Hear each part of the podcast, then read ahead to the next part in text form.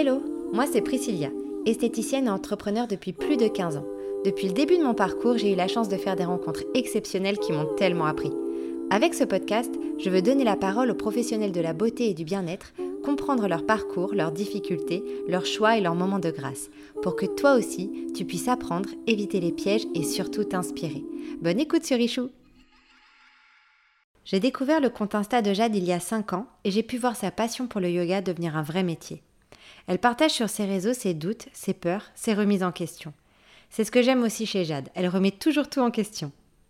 Dans cet épisode, nous parlons du monde du yoga au sens large, de sa vision, de ses dérives et de la tendance celle-ci. Quand le corps mince a été remplacé par un corps en bonne santé, ce sont de nouveaux dictats qui nous sont imposés. Je te laisse découvrir son histoire. Moi, je voulais revenir un petit peu sur ton parcours parce qu'on en discutait tout à l'heure. Je te suis sur les réseaux depuis à peu près 5 ans, c'est ce qu'on s'est dit.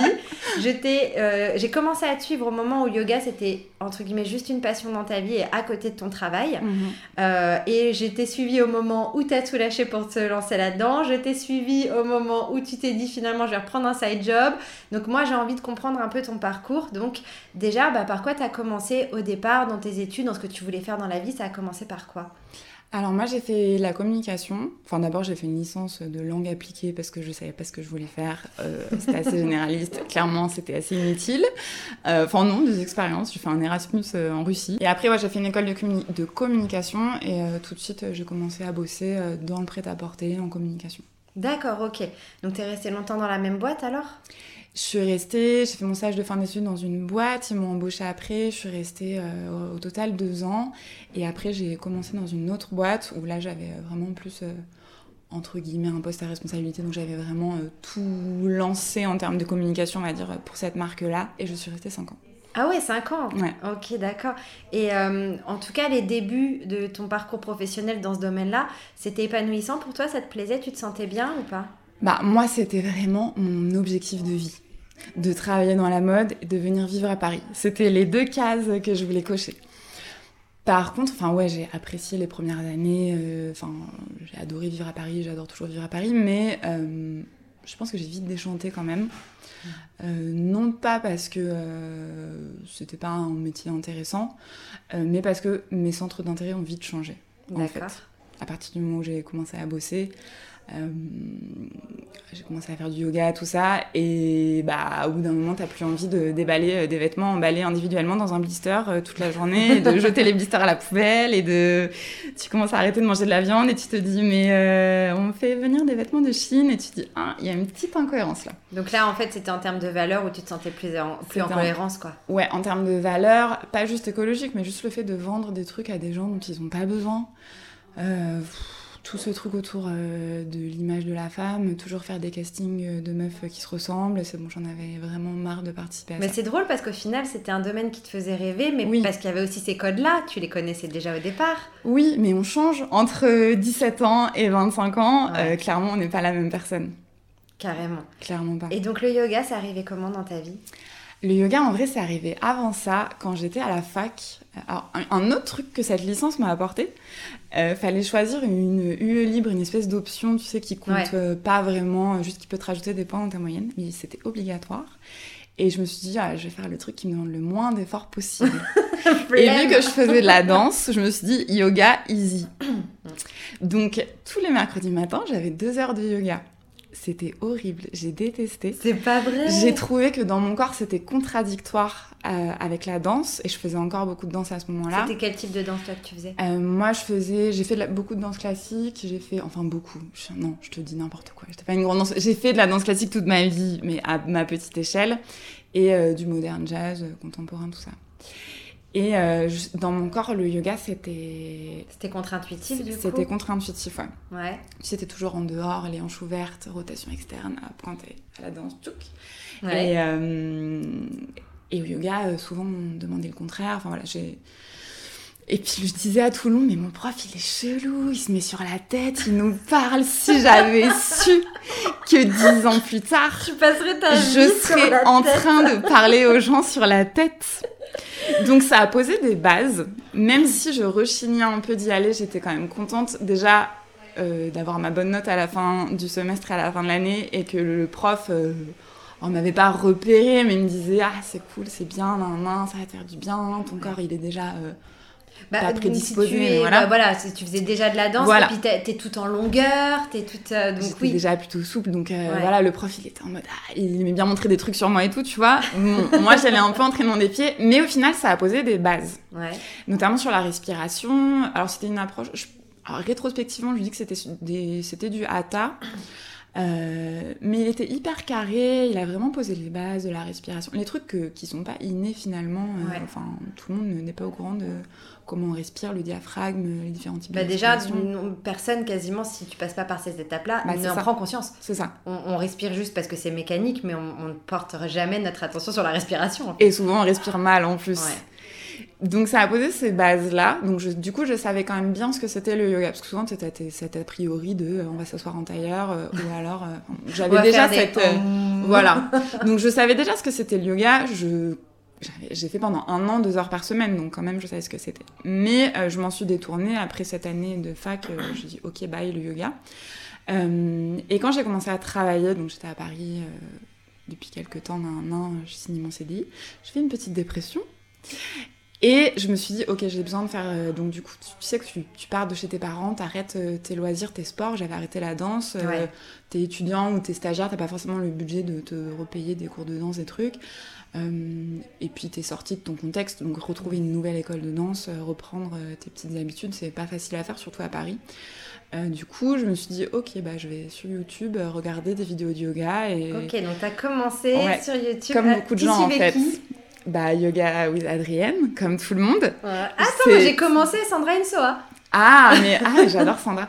Euh, j'ai pris des cours avec Sandra après à Paris. ouais, quand elle était encore à Paris. Mais ah oui, trop marrant. Oui, parce que tu voulais un truc en français. Euh, oui, bah oui, bah oui, pour le coup, moi, au niveau Mais oui, j'ai fait aussi. Mais du coup, je me rappelle très clairement d'avoir fait. euh, donc, Adrienne, elle fait des petits programmes de 30 jours Ouais. euh, où je me suis dit, ok, tous les matins, je fais mon yoga. Et j'ai kiffé. Et là, je me suis dit, ok, euh, en fait, j'aime bien. J'étais beaucoup en recherche à ce moment-là, donc j'ai aussi commencé à courir. Je me suis dit, c'est peut-être ça qui peut me faire plaisir. Bon, ça me faisait clairement pas plaisir d'aller courir. Ouais. Mais il y a quand même un truc d'endorphine. Globalement, ça fait partie des choses qui m'ont fait du bien. Oui, puis t'étais en Euh, mode un peu self-care, c'était ok, je vais essayer ça. de prendre soin un peu de moi. c'est ça. Donc dans cet épisode dépressif-là, c'est des choses qui m'ont aidé et ça a été le début, euh, j'allais dire le début de mon rapport au mouvement, mais pas du tout, puisque j'ai fait de la danse toute ma vie et que ça été quelque chose euh, de, de primordial pour moi toute mon enfance, toute mon adolescence. Mais j'ai retrouvé ce rapport au mouvement via le yoga, via la course. Ensuite, euh, je me suis mise à aller chez Dynamo, donc le vélo en salle. Et de euh, finalement, même si j'ai fait de la danse, tout ça, euh, j'étais vraiment la dernière de la classe en EPS. Je voulais jamais courir, je savais pas attraper Comme un quoi, ballon. tu vois. Euh, vraiment, je. Genre le cross, c'était celle qui tombe dans les pommes avant la. Mais je me cachais derrière, derrière. tu sais le stade, il y a le, il y a le banc pour les. Je me cachais derrière le, le petit abri là pour le banc. Vraiment, j'étais. Et du coup, j'ai commencé à comprendre. Ah oui, euh, j'ai pris le goût de l'effort en fait. Ah ouais. Et le goût de l'effort, euh, ce truc de. Bah maintenant, rétro- rétrospectivement, je me dis, c'est un truc de pleine conscience. Mhm. D'être concentré uniquement sur tes sensations, ta respiration et de vider ton cerveau en fait. Ouais. Donc je suis rentrée là-dedans et du coup le yoga, bah, au bout d'un petit moment, euh, j'ai commencé, j'étais peut-être plus stagiaire, j'ai signé un CDI, j'avais le budget d'aller prendre un ou deux cours de temps en temps à Paris, parce que c'est un budget hein, de faire du yoga à. Paris. Et euh, bah voilà, je suis rentrée, euh, je suis rentrée là-dedans. Ok. Alors, on va, on va juste revenir sur deux, trois petits points parce que les gens qui nous écoutent sont peut-être pas au courant non plus de tout. C'est que on a rigolé sur le fait qu'il euh, parlait sur la tête et qu'aujourd'hui Ouais. c'est un peu ton truc aussi. Oui, Le handstand, c'est vraiment une des particularités d'un certain type de yoga Oui. aussi. Il faut dire qu'il y a plein de types de yoga différents, il y a plein d'approches différentes euh, de, du yoga. Donc on peut pas juste parler du yoga. Moi, je reviens après que tu me parles de toi, Mm. les différentes approches et celles dans lesquelles tu te sens le plus aligné. Et on parlait de Dynamo aussi, qui a été important dans ta vie, Ouais. Je crois. Et Dynamo, en fait, c'est, euh, comme tu dis, c'est, c'est, c'est du vélo en salle, Oui. mais c'est vraiment particulier. Oui. C'est, un- c'est une musique, une ambiance, oui, un oui, c'est pas juste du vélo en salle, je suis bien d'accord. ouais. Oui, oui. Bah, Dynamo, ouais, c'est. Il y, a, bah, y a un truc inspirationnel, il y a un truc de discours, il y a un truc de développement personnel, alors qu'il peut, C'est vraiment euh, de l'extérieur, être assez risible. Mais je pense que si tu tombes sur la bonne personne, euh, bah, ça peut, te, ça peut te changer la vie. Enfin, moi, ça m'a fait quitter mon taf, finalement. Bah, attends, Euh, faut que tu ailles un peu plus loin là parce que. attends, on est en train de griller des étapes, mais comment euh, Qu'est-ce qui s'est passé En fait, c'est juste que t'as cette espèce de truc, et c'est pas juste moi, hein, c'est pas parce que j'ai fait une reconversion dans le sport, c'est de prendre des grandes décisions de vie parce que euh, ce moment sur le vélo, il t'emmène loin et tu dis, ok, c'est bon, euh, je veux cette sensation tout le temps, quoi. Ouais. J'ai pas envie de continuer à faire Mais tu sais que moi j'habitais rue Sainte-Anne quand j'étais à Paris, donc ah j'avais le dynamo qui était juste à côté. Je n'ai jamais osé y aller. C'est intimidant de fou. Hein. Mais ouais, parce qu'en fait, euh, déjà, tu as l'impression que c'est tellement intense, tu te dis, mais moi je vais faire deux minutes sur le vélo, je vais crever. Mm. en plus, justement, il y a tout ce enfin, espèce de chorégraphie, cette espèce de, de, mouvement, et je me suis dit, oh, ça a l'air tellement d'être euh, euh, une, enfin, une team, quoi. Tu dis, mm. ok, euh, quand tu arrives et que tu pousses la porte, bonjour, est-ce que tu trouves ta place là-dedans? Comment ça s'est passé pour toi, en fait? Tu connaissais déjà des gens qui en faisaient ou genre t'as poussé la porte, quoi? En fait, moi, j'y suis allée quand ça venait d'ouvrir. Ouais. Donc tout le monde venait d'arriver. Donc j'ai fait partie du premier noyau de la communauté et je comprends vraiment que de l'extérieur ce soit intimidant. Euh, mais du coup, je suis arrivée au début, donc c'était moins intense qu'aujourd'hui. Progressivement, l'intensité a, monté, tu vois. Même les coachs, ils débutaient, ça n'existait pas encore en France.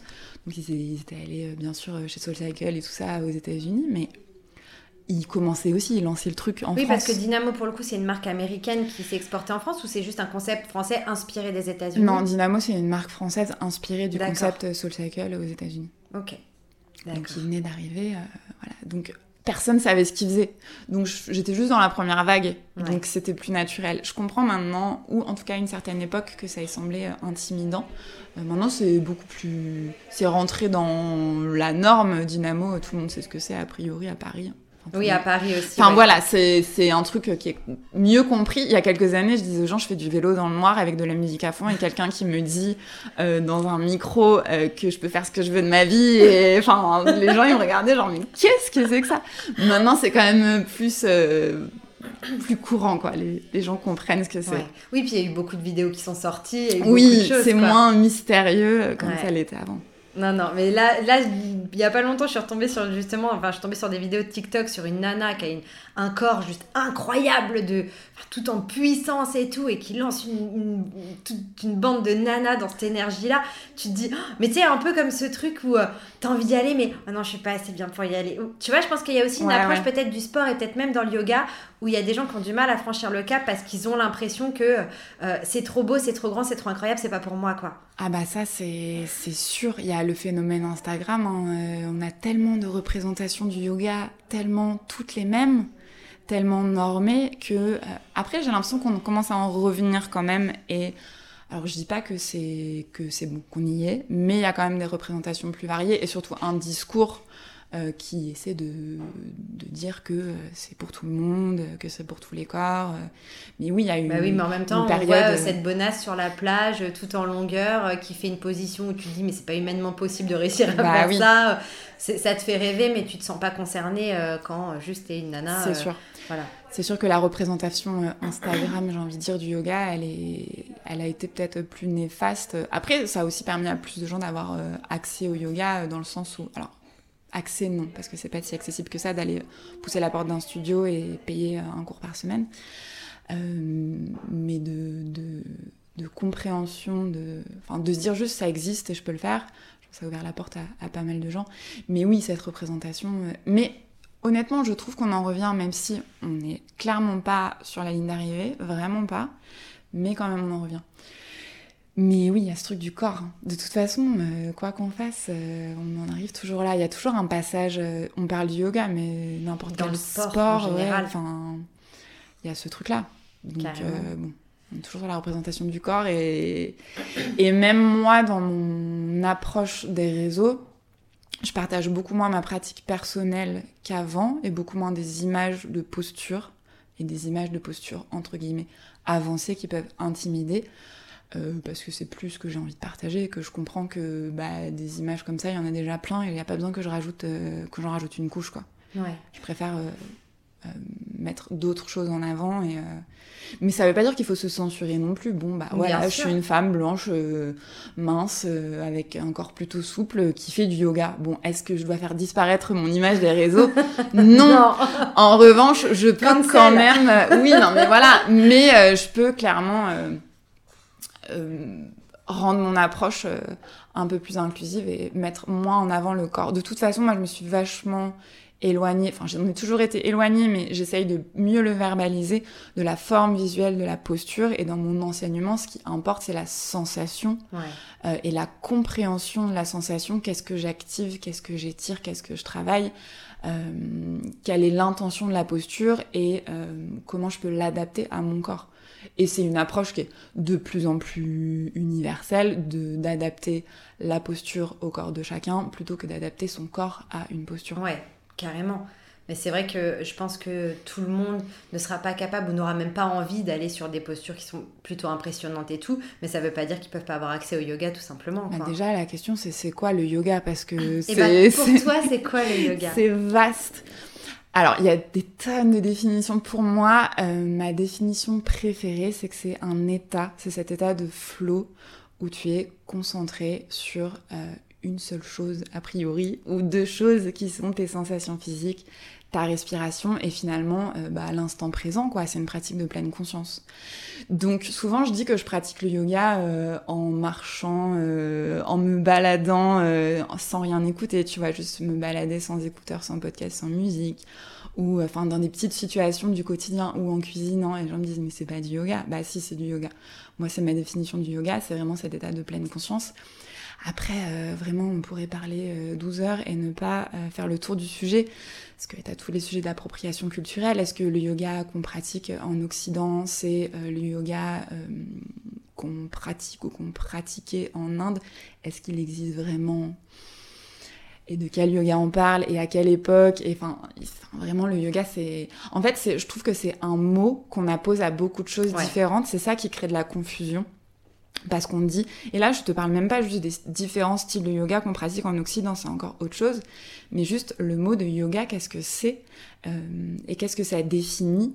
On a tous, euh, on utilise un seul mot pour plein de choses différentes, plein de réalités très différentes. Et après, quand tu rentres juste dans le yoga qu'on pratique en Occident, le yoga postural, déjà là-dedans, il y a différents styles qui vont être très différents. Tu peux aller du yin, où tu es plutôt dans l'immobilité. Alors, c'est pas de la relaxation, hein, c'est intense. C'est hyper intense. C'est très intense physiquement et mentalement. Bah, mais juste, j'avais une, une, prof de pilates qui m'avait dit plus c'est souple et immobile à l'extérieur, plus c'est intense à l'intérieur en fait. Ah bah oui, mais c'est on teste ses limites et enfin on va au bout de la sensation. Euh, c'est le yin, c'est moi j'aime pas aller prendre un cours de yin. Enfin, ça me fait du bien quand j'en sors, mais je passe un mauvais moment finalement. Bah toi, je te vois pas dans l'immobilité quand même. Hein. Bah j'apprends. Moi, j'ai commencé avec une pratique très dynamique et maintenant je commence à comprendre ce qui me fait du bien et ce dont j'ai besoin et j'ai beaucoup ralenti ma pratique. Mais euh, le yin, si j'aime bien aller prendre un cours de yin, mais c'est pas ce que je vais faire spontanément toutes les semaines. Ouais. Après, tu as plein d'autres styles. Le vinyasa, qui est vraiment le style qu'on voit représenter le plus sur les réseaux et dans les studios, hein, à Paris en tout cas, qui est un vinyasa dynamique, plutôt en mouvement. On va relier les postures entre elles dans un flow. Donc, on va plutôt bouger, on va pas rester 10 euh, respirations dans une posture. Moi, c'est le style que j'enseigne. Et après, tu as plein d'autres formes. Tu as l'ashtanga où on va au contraire rester 5 euh, respirations ou 10 respirations dans la même posture et faire toujours la même séquence. Mhm. Tu as du hatha qui est entre guillemets plus traditionnel, mais en vrai, euh, c'est à débattre. Mais pareil, un yoga plus statique, on va rester longtemps dans les postures. Euh, après, tu as des nouveaux styles de yoga un peu hybrides. Bon, Ouais. Bah là, on parlait avec, justement avec mes collègues tout à l'heure. Il y en a une qui disait Ah, mais j'ai vu, je sais plus comment ça s'appelle, tu sais, où tu es en mode sauna, où il fait super chaud. Le hot yoga, mais ça, c'est la grande mode. et je me dis Ok, est-ce qu'il y a une vraie plus-value? Est-ce que c'est juste pour faire payer plus cher un cours de yoga ou, ou juste tu, tu as chaud et tu fais ta pratique Alors, ma théorie, hmm c'est qu'on est dans la culture du corps mince déguisé enfin, c'est plus trop accepté socialement de dire euh, je vais euh, courir sur un tapis parce que j'ai envie de m'écrire. Ouais. Donc, on dit je vais faire du hot yoga pour me détoxifier. Sauf que... J'adore le mot détoxifier. Non, mais voilà. Et du coup, pour pas mal, parce qu'on a encore dans nos inconscients, et je blâme pas les femmes, hein, moi aussi j'ai ces réflexes-là, de me dire ah, peut-être que ça, ça va me faire brûler plus de calories. Et je vais genre voilà. Donc les mauvais vieux réflexes euh, de troubler tout ça, mais je pense que dans la tête de beaucoup de femmes, c'est ah, il y a la chaleur, je transpire plus, j'ai l'impression de m'être dépensée, d'avoir euh, évacué quelque chose et au fond de moi, j'ai cette petite euh, cette petite voix qui me dit ah va, faire le yoga dans une salle chauffée, tu vas maigrir un peu quoi. Bah, en fait pour moi, tu me dis si je me trompe, mais juste tu vas perdre de l'eau quoi. Tu vas perdre de l'eau, mais nos réflexions, on sait que nos réflexions, elles sont souvent bêtes quand on est dans ces schémas-là. Et encore une fois, ça veut pas dire qu'on est bête, c'est juste qu'on nous a conditionnés. Euh, donc il y a cette sensation, tu sais, ça fait une sensation aussi où tu as l'impression vraiment de t'être vidé, de t'être dépensé. Donc sensation de t'être dépensé davantage égale j'ai l'impression d'avoir brûlé plus de calories. En vrai, oui, tu as plus chaud, donc tu vas te dépenser davantage, mais tu vas perdre des minéraux, euh, tu vas ben, perdre de l'eau, tu vas euh, potentiellement, alors ça dépend des différentes euh, méthodes de chauffage, mais pour la peau, c'est pas terrible non plus. Bah, tu vas t'assécher aussi. Hein. Tu vas t'assécher. Après, pour les gens qui ont des terrains d'eczéma, de choses comme ça, ça peut être hyper mauvais d'aller faire ça plusieurs fois par semaine, mm. parce que c'est pas une chaleur, on n'est pas dans un sauna. Non, je pense que c'est plus un yoga, une expérience. Oui, alors après, il y a ce truc déjà de se... On revient au truc de dynamo, de d'aller au bout, de se surpasser ce truc de se surpasser, où tu as l'impression ben, que tu t'es dépensé beaucoup plus, il y a le truc d'être dans le noir, euh, enfin souvent ces trucs-là c'est plutôt dans le noir, donc tu as, l'impression que tu t'es surpassé, et il y a plus d'endorphine à la fin hein, quand tu quand tu t'es quand as plus transpiré, quand ton rythme cardiaque a plus euh, augmenté, euh, oui, tu as plus d'endorphine. Hein. C'est bien pour ça que les gens ils courent, ils courent 20 km. c'est pour ça, hein, c'est pour les endorphines.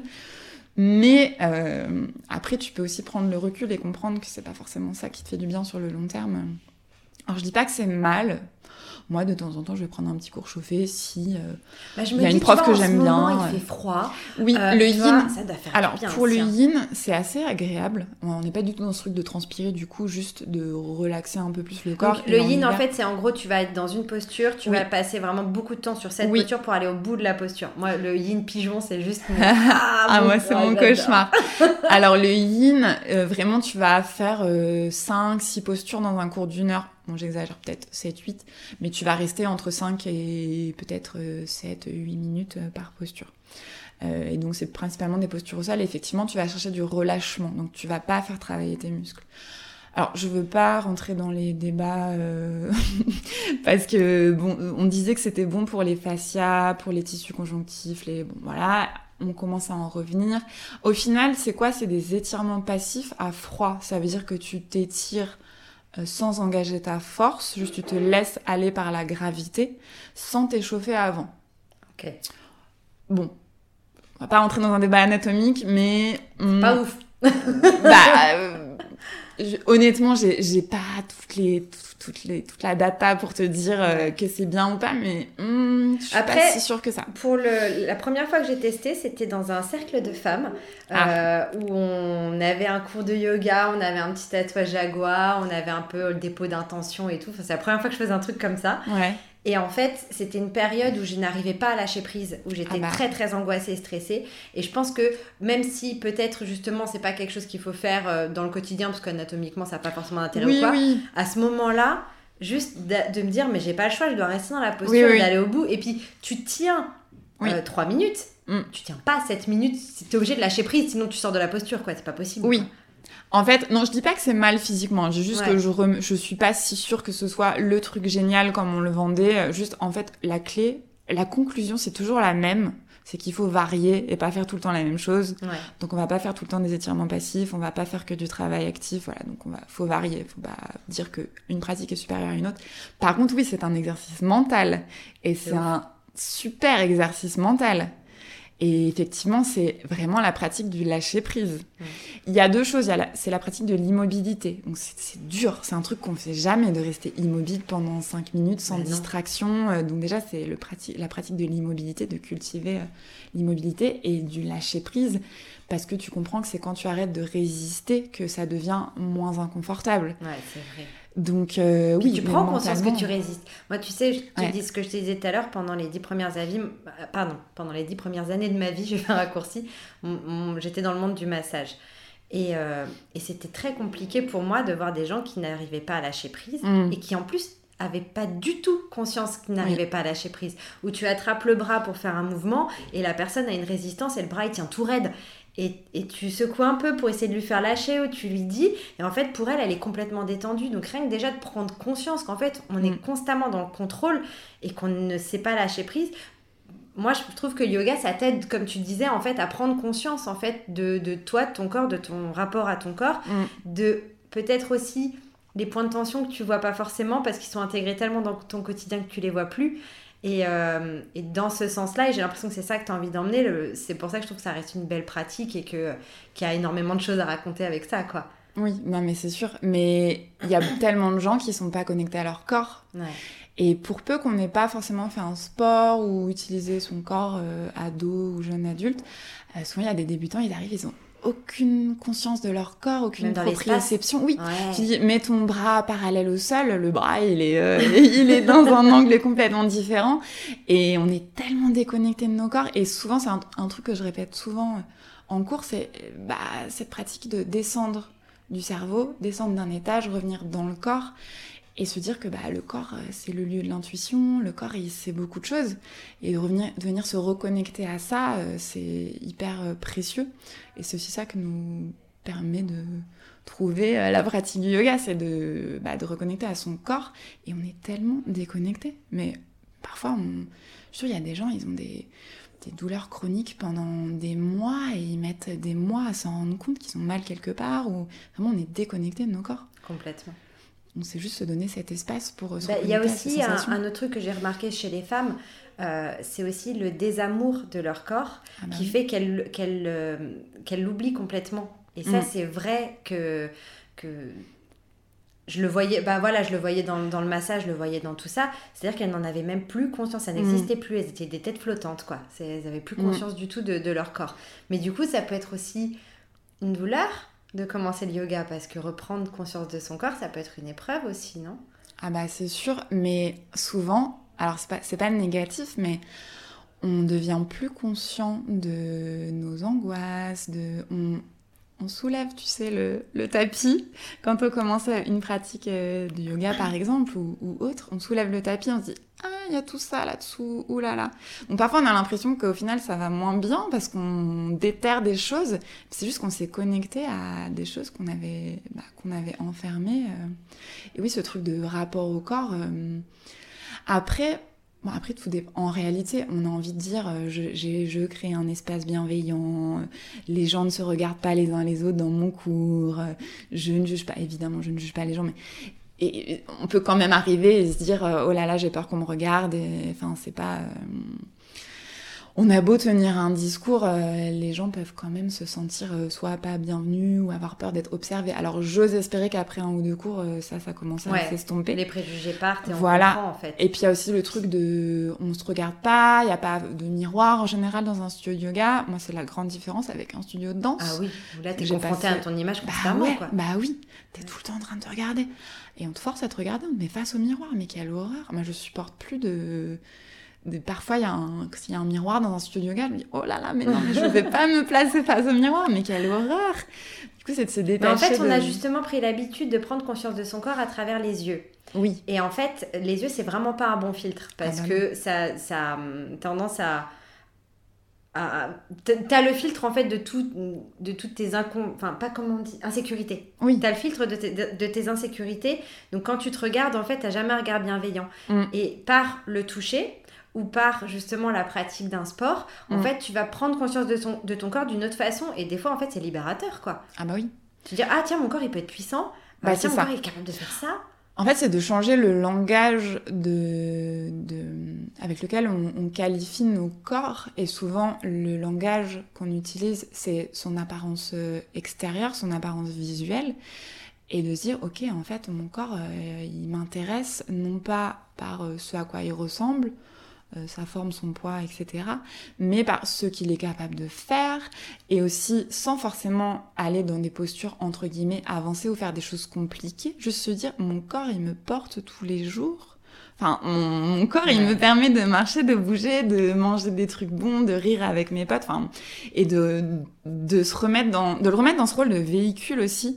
Et moi, un, un- un- on entend beaucoup parler de body positivité, nan, nan. moi j'aime bien le concept de neutralité par rapport au corps et de le remettre dans son rôle de véhicule qui te permet de vivre des expériences. Mais qu'est-ce que c'est génial en fait. C'est vrai. Hein. Et ok, c'est trop bien de se kiffer, de pouvoir se sentir bien en maillot de bain ou prendre des photos sexy, se sentir, euh, voilà, euh, à aimer la, la, forme visuelle de son corps, c'est trop bien. Je dis pas que c'est une mauvaise chose, mais déjà il y a beaucoup de femmes euh, pour qui c'est inenvisageable et inaccessible avant très très longtemps et un long chemin. Mais déjà, la première étape, c'est cette neutralité. De dire, mon corps, c'est un véhicule qui me permet de vivre des, des, choses euh, bah, chouettes, quoi.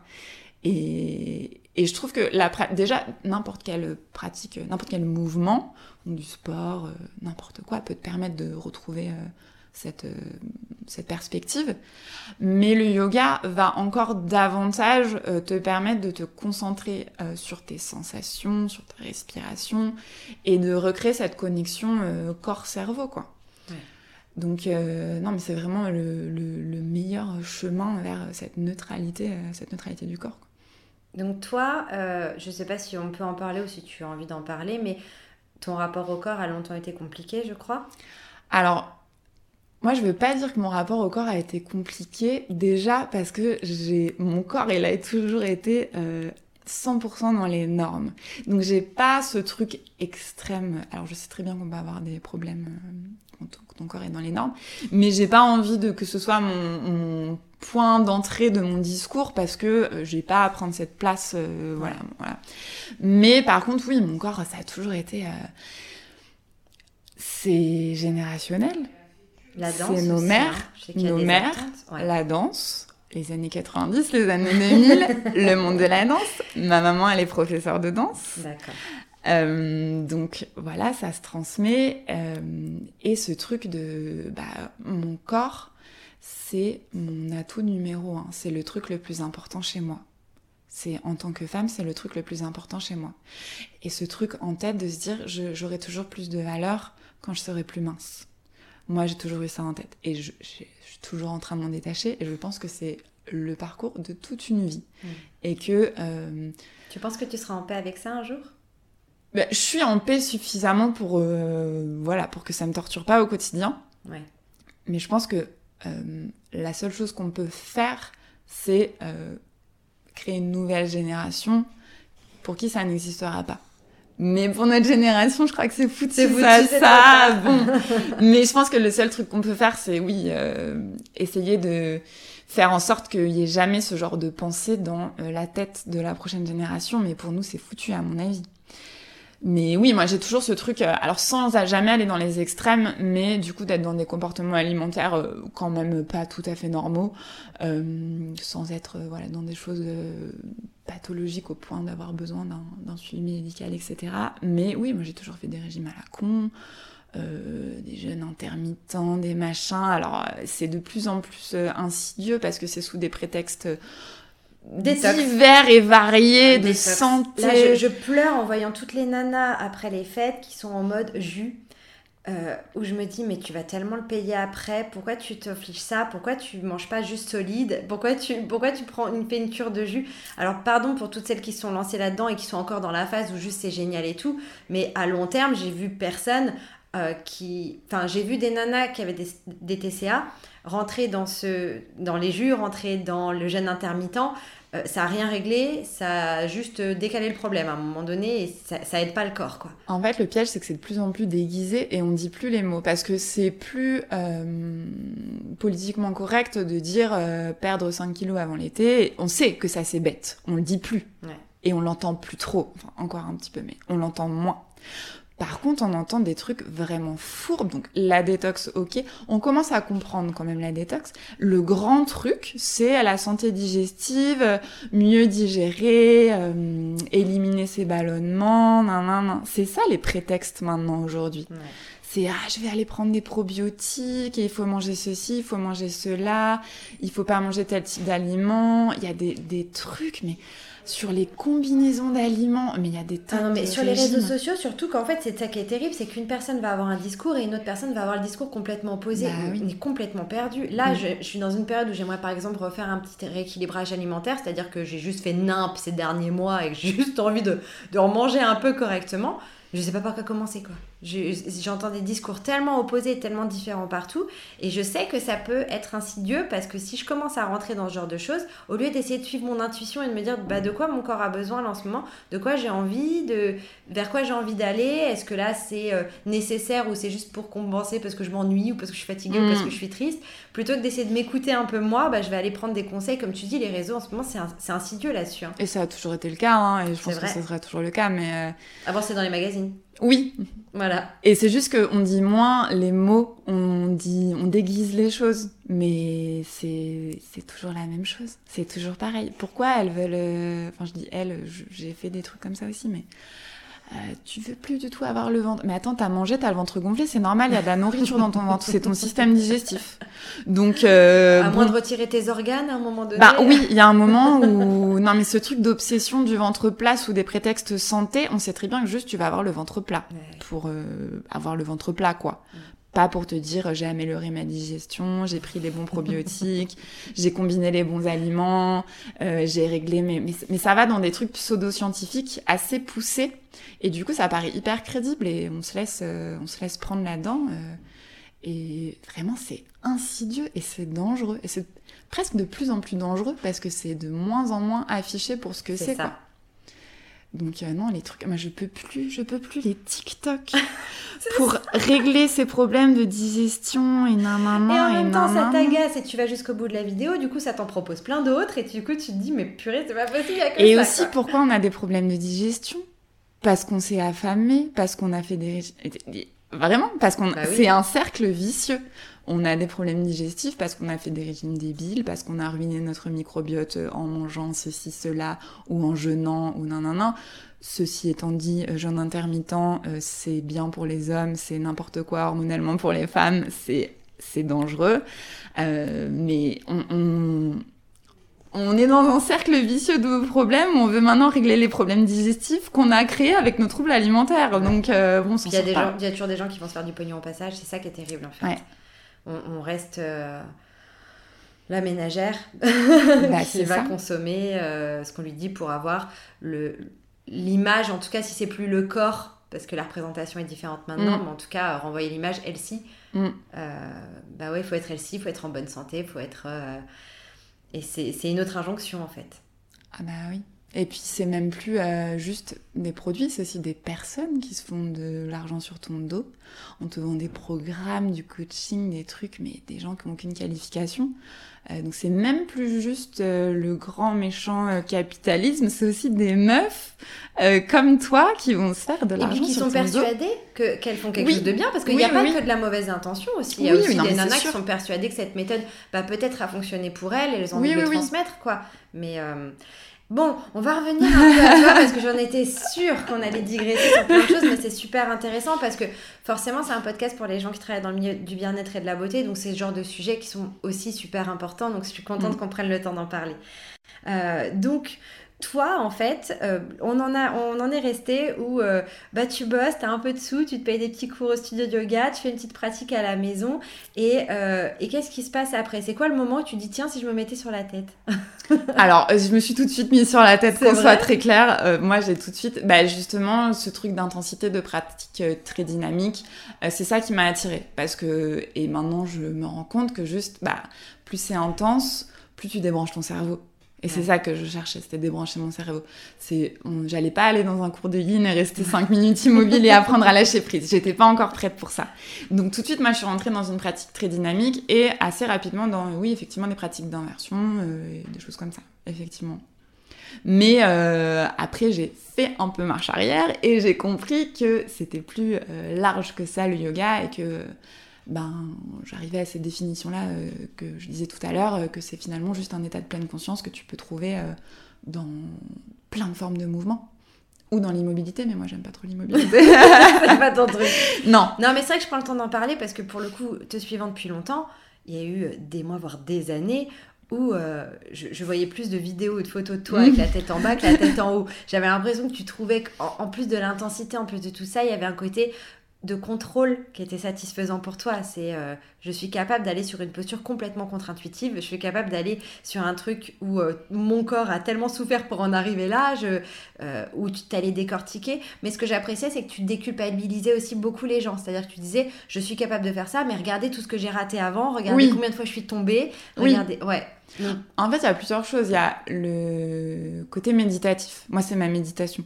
Parce qu'en fait, tu es concentré si, tu, si ton attention euh, change un dixième de seconde, bah tu perds ton équilibre quand tu es dans une posture d'inversion, euh, enfin une posture sur les mains ou quelque chose comme ça. Mhm. Donc bah forcément, euh, t'as pas le choix. C'est vraiment une pratique méditative. Et il y a le truc aussi de confiance en soi, de se dire qu'on est capable de faire des choses. Mais ça m'a vachement aidé de me dire ok, je suis pas, enfin je suis forte, je peux. Donc il y a ce truc de pouvoir un peu.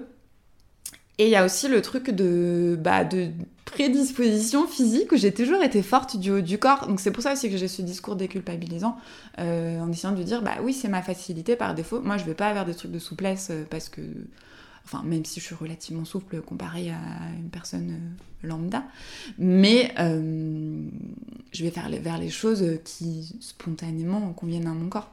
et puis il y a aussi un gros truc de peur moi, j'ai eu très, très, très, très, très peur pendant longtemps. Et j'ai mis longtemps à comprendre comment aller au-delà de cette peur, euh, à comprendre toute la technique qui me permettait de ne plus avoir peur, apprendre à tomber. Et c'est un process qui est vachement enrichissant. Apprendre à tomber, c'est fou, apprendre à tomber. Mais ça, ça c'est pareil, c'était impressionnant parce que tu montrais les moments où tu retombais mm. et je me disais, ah ouais, donc en fait, elle passe sur le côté. En fait, c'est presque un mouvement. Le moment où tu tombes, t'en crées presque un mouvement, quoi. C'était, euh, ça m'impressionnait, quoi. Moi, j'adore apprendre aux gens à tomber. Ouais. Parce qu'en fait, tu gagnes en autonomie. Une fois que tu sais tomber, tu peux tout faire. Et après, tu peux en faire une métaphore pour la vie. mais, une fois que tu sais que tu vas te réceptionner de manière sécuritaire, que tu vas pas te faire mal, que as, voilà, que tu vas tomber, euh, qu'il va rien se passer de grave, bah tu peux essayer plein de trucs en fait. Mais ça, tu sais, euh, pour tout ce qui est angoisse et attaque de panique, c'est ce discours il résonne vachement. Être capable de dire mais non tu peux tomber et regarde t'as les ressources pour tomber bien et te réceptionner correctement et bah, c'est ok. C'est ça. Et moi j'ai vraiment eu très longtemps peur et j'ai mis longtemps à dépasser ma peur. J'étais la dernière dans les cours où j'allais à pas réussir à kicker en handstand donc sur les mains au mur le poirier, le truc que tu fais euh, quand t'es petit. en stand, d'un coup ça devient le poirier, c'est Oui, c'est juste l'équilibre sur les mains. Là, on parle juste de l'équilibre sur les mains. Donc le truc que tu fais euh, bah, quand t'es enfant, quoi. Et à un mur, tu, tu l'as fait plein de fois. Et j'étais la dernière à mon cours à ne pas réussir. Et quelques années plus tard, je suis sur les mains à l'aise. Donc c'est ce process, il est hyper intéressant et psychologiquement, c'est c'est hyper enrichissant aussi. Ouais. D'apprendre à tomber, quoi. Non, mais je, suis fan. Et, euh, j'adore. Non, il y a aussi euh, autre chose que j'aimais bien dans ton discours depuis le temps que je te suis, c'est que tu es capable aussi de dire que si tu as mis ta pratique en pause pendant quelques temps, oh, tu reviens pas tout de suite au point où tu t'étais arrêté et que c'est ok en fait. Parce qu'il y a aussi ça, tu vois, quand à un moment donné tu te mets dans le sport ou n'importe quelle pratique, notamment la yoga, et tu arrives à un certain level et à un moment donné, parce que la vie fait que bah, tu te mets en pause, se remettre, c'est très culpabilisant aussi parce que tu dis, mais en fait, je suis une patate, je sais plus rien faire, j'arrive plus. Et, et, j'aimais bien ton discours aussi, dire, mais attends, là, je galère, alors que je galérais mm. pas il y a trois mois, quoi. Mm. Je galère et aussi, bah regardez là, euh, j'ai pas pratiqué, je suis pas allée prendre un cours pour moi parce que c'est aussi ça quand on devient, euh, quand, quand ça devient ton métier. Euh, T'arrives pas à dire quand devient quoi Quand ça devient ton métier. un métier, c'est un métier.